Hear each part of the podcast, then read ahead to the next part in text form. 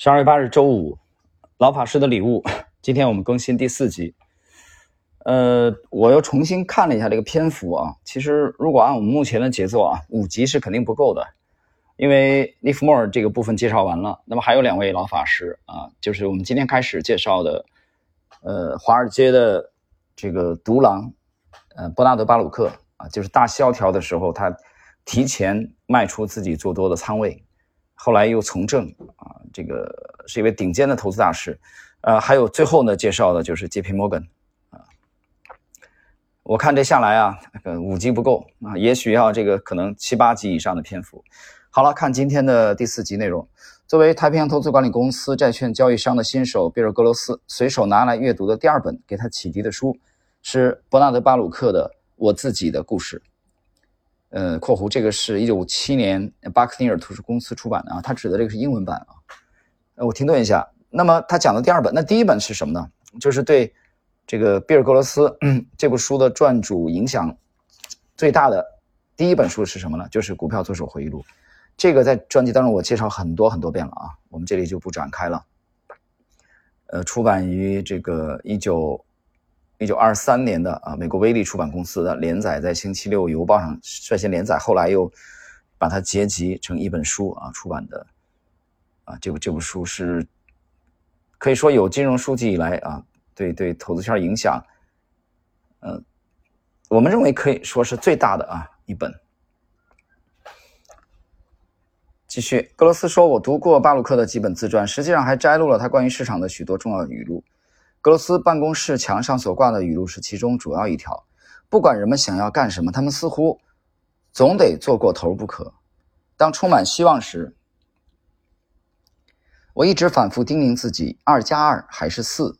从未有人发明出无中生有的方法。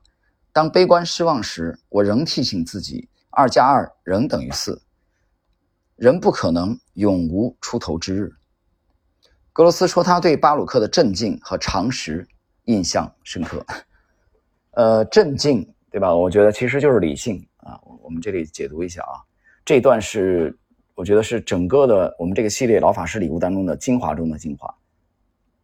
那么第二点讲的是什么？就是巴鲁克的常识，他尊重常识，对吧？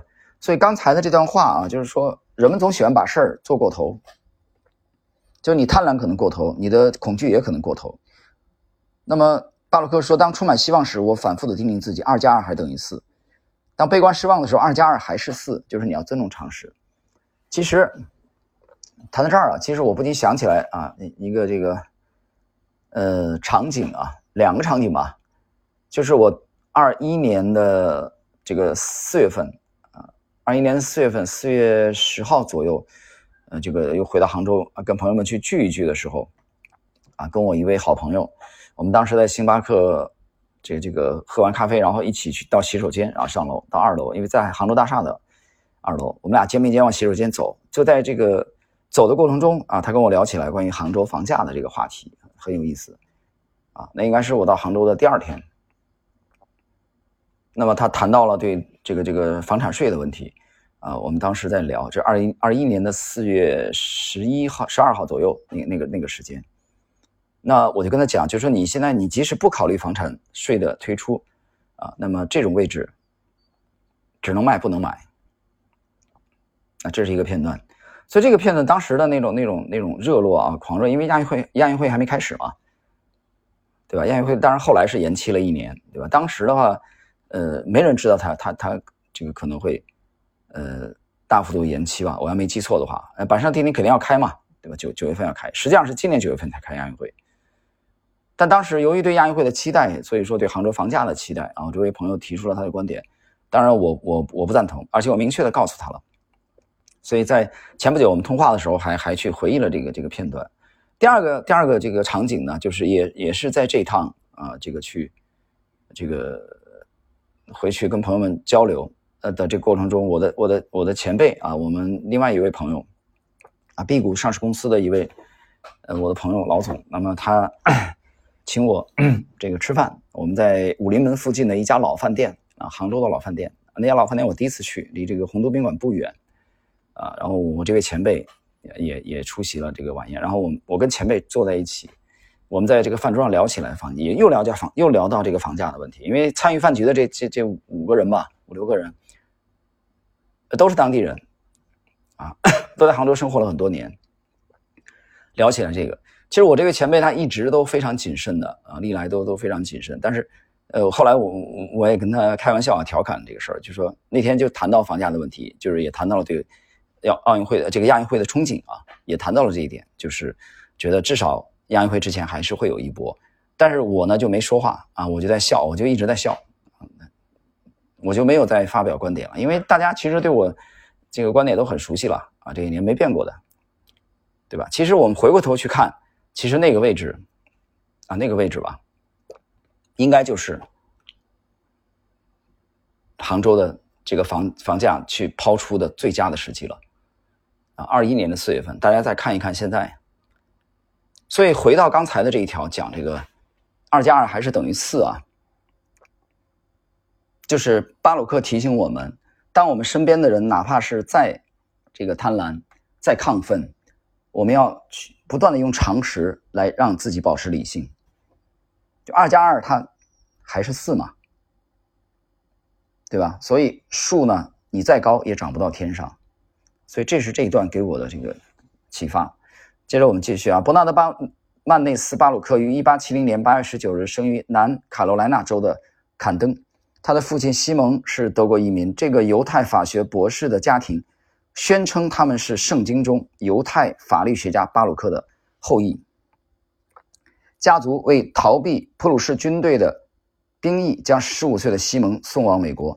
他受到一位名叫曼内斯·鲍姆的乡亲的照顾。为了表示感谢，就用了他的名字给儿子取名。鲍姆在坎登有家杂货店。西蒙是个优秀的学生。鲍姆送他进了南南卡罗来纳和弗吉尼亚的医学院。他毕业后不久加入了南邦。南方邦联的军队虽然像罗伯特 ·E· 里一样，他没有奴隶，并且事实上也不赞成奴隶制，但像以前的和后来的移民一样，他表现出对接纳他的国土的忠诚。在格迪斯堡的战斗中，他被俘虏，这是他在南北战争中三次被北方联邦军队抓获中的一次。西蒙·巴鲁克告诉儿子，他作为战俘官受到不错的待遇，形成了对北方积极的看法，但他公开批评重建运动。成为在刚诞生的三 K 党中有显著影响的几位犹太人之一，他对黑人没有敌意，他对黑人病人和白人病人一视同仁。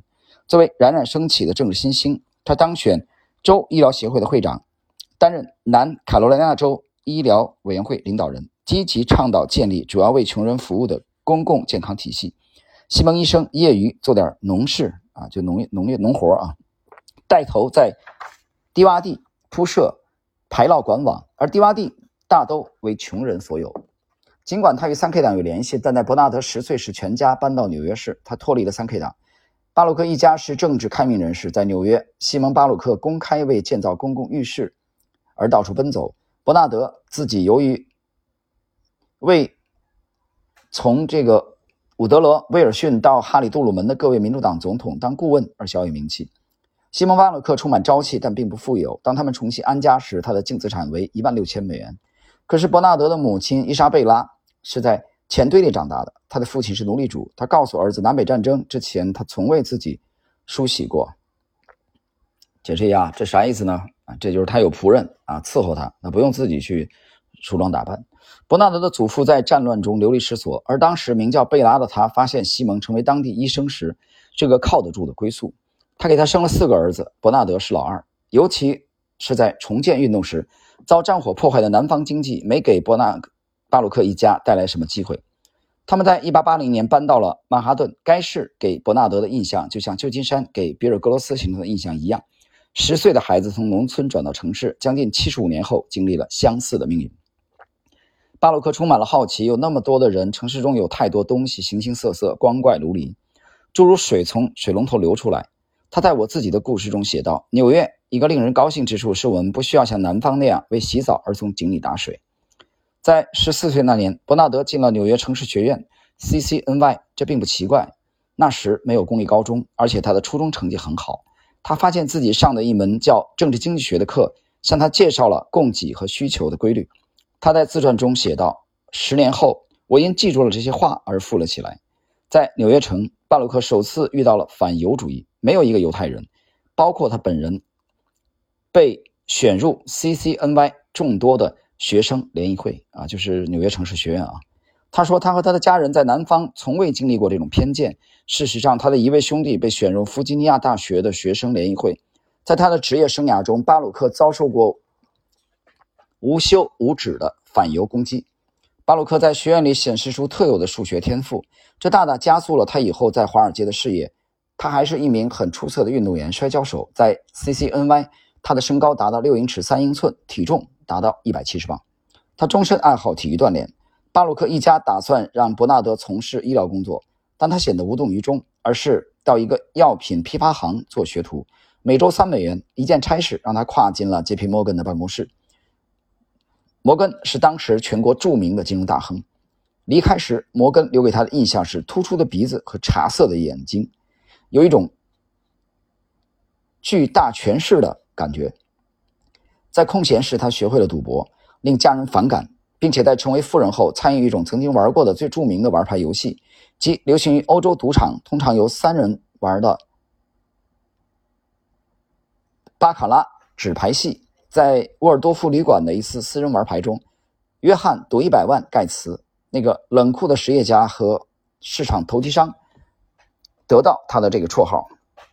他的著名一赌的结果是让他用房子结账。巴鲁克认为盖茨鲁莽。然而，同格罗斯也会发现的一样，巴鲁克相信赌博与投资需要啊许多相同的技能，包括把握机会、留下一些现金备用，并克制情绪的冲动。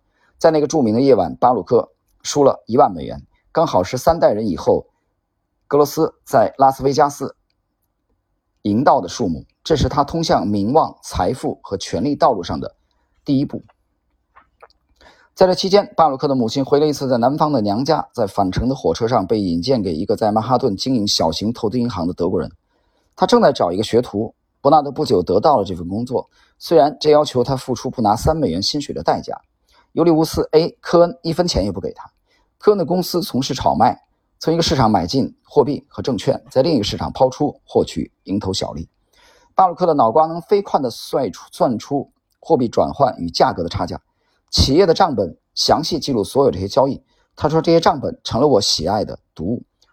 他的新老板颇受感染，恢复了他的三美元薪水。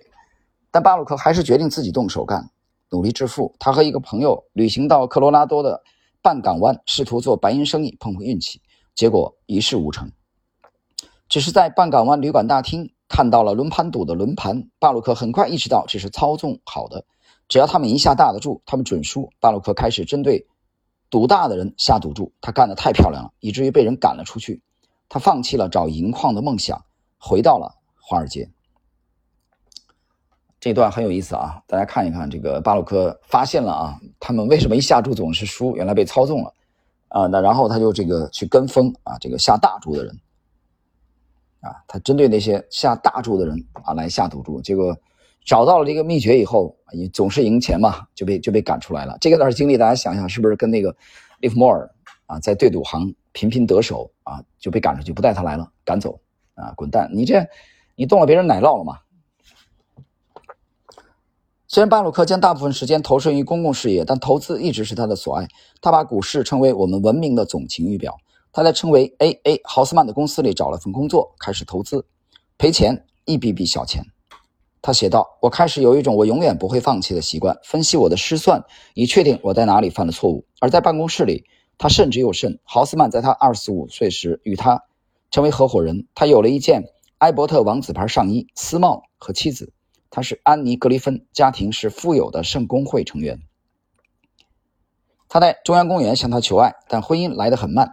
他仍迷恋无拘无束的生活。在参加的斗鸡赛遭到袭击时，他差点被捕。”他的投资也玩得过火，就这样一直到一八九七年定居。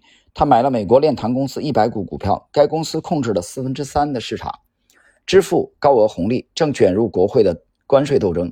巴鲁克推定公司会赢，最后的确赢了。随着利润的增加，他将利润再投资，使总利润达到六万美元。一八九七年，尽管妻子的家庭因宗教不同而对他们的婚姻持强烈反对意见，他还是娶了安妮，并在纽约证券。纽约股票交易所买了席位，并全力投入投机。同杰西·利维摩尔一样，投机商是巴鲁克引以为荣的字眼。尽管在整个19世纪，这个字眼沾染了太多的污点，当时的股票作手在获取利润时兴高采烈地毁掉了许多公司。但经过正统教育的巴鲁克注意到，此词啊，就是这个这个词啊。这个词就是指的是投机商啊啊，speculate。这个我们之前其实讲过的啊，意思是观察。他定了三条他要严格遵守的准则：首先，搜集关于潜在投资的所有事实，然后对那些信息做出他所谓的明智判断，最后立刻行动。他写道：“在太晚之前。”啊，各位，以上呢就是我们这个今天啊老法师的礼物的第四集的全部内容。那么，在这个内容的最后，啊，有一个要点，就是巴鲁克定了投资的三，啊，三个准则。第一个准则就是首先搜集，搜集潜在的这个投资的关于它的所有的这个信息和事实，然后根据这些信息做出判断，啊，明智的判断。最后是立刻行动，对吧？就是你做出判断以后，所以它有一个有一个三部曲啊。那这个三部曲，大家去对比一下索罗斯讲过那句话啊，这个先投资再研究。啊，有人可能不太理解这个，我在专辑里曾经解读过，大家可以去比对一下。啊，索罗斯的这个这个讲的这句话啊，听起来跟巴鲁克的这个是矛盾的，对吧？索罗斯那会儿那那个意思就是先干啊，再研究。其实我怎么理解这个事儿呢？就是我们正常的这个这个思路啊，肯定是巴鲁克的这个啊风格，对吧？你你得先准备嘛。索罗斯讲的我怎么理解呢？他指的是啊，先干再研究啊，等于先先投入。啊，无论做多还是做空，我怎么理解这个事儿呢？我理解的就是索罗斯，由于他有很丰富的经验积累，他其实先投资这个本身不是完全靠冲动的，他依据的还是他这些年在市场当中历练的形成的这种某种直觉。啊，先干，先有仓位，然后再研究。啊，当研究支撑他的初期的这个判断，呃，初期的这个投资，呃，这个头寸的时候，他再考虑追追加。好了，时间关系啊，我们今天的这个第四集跟大家解读啊，就到这里。在下一集，我们继续啊去解读伯纳德·巴鲁克啊后续的精彩的内容。